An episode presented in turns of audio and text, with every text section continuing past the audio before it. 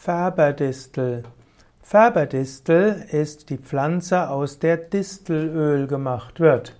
Färberdistel wird auch als Safflor bezeichnet. Färberdistel wird auch bezeichnet als Öldistel, als Färbersafflor und auch als falscher Safran. Färberdistel ist eine Pflanzenart aus der Familie der Korbblütler. Färberdistel gibt es in Ägypten, in Vorderasien und Mitteleuropa. Heute gibt es Färberdistel auch bis nach Nordamerika und Australien. Färberdistel wird auch kultiviert als Ölpflanze und sie kann aber auch als Färberpflanze selbst genutzt werden, eben zum Färben.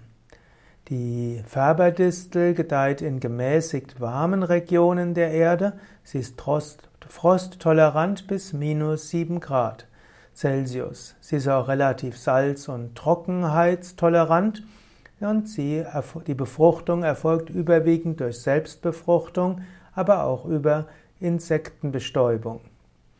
Geschichte der Färberdistel.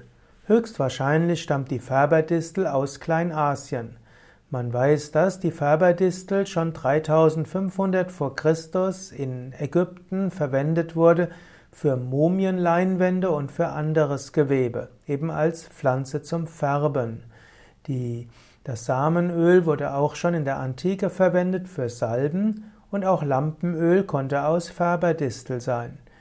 Färberdistel ist auch schon seit langem in Gärten in der Kultur von Nordafrika, Persien, Japan und China.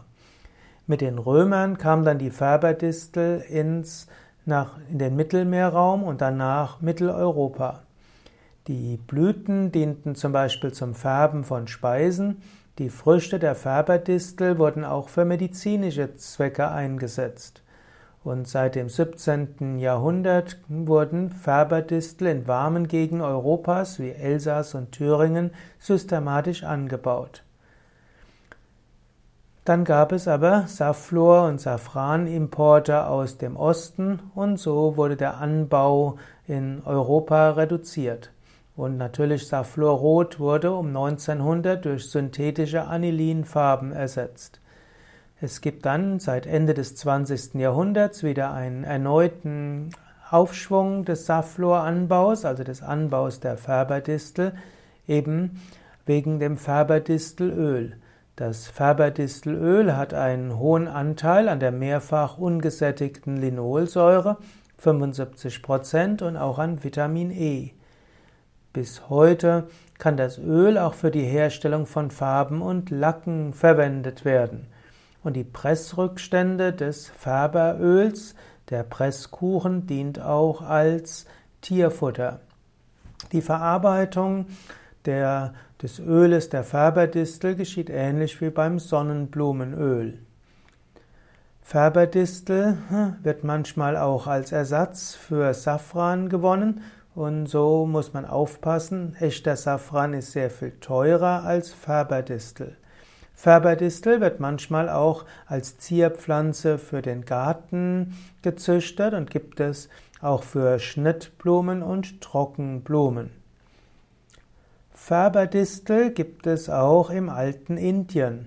Der Name ist Kush, Kusumba, K-U-S-U-M-B-H-A und dort findet man die Ritus, man gibt es Kusumba als Färbermittel.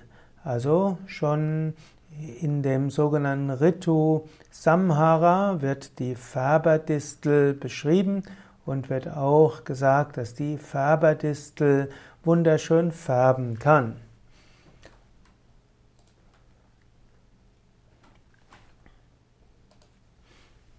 Als Vegetarier und Veganer ist Färberdistel eine gute, man kann sagen, ist Distelöl ein gutes Öl, das man verwenden kann, gerade wegen dem hohen Anteil von Linolöl und dieses gilt als gesundheitsfördernd. Gerade kaltgepresstes Distelöl hat auch einen schön angenehmen Geschmack, welcher gerade Salaten eine schöne Note geben kann.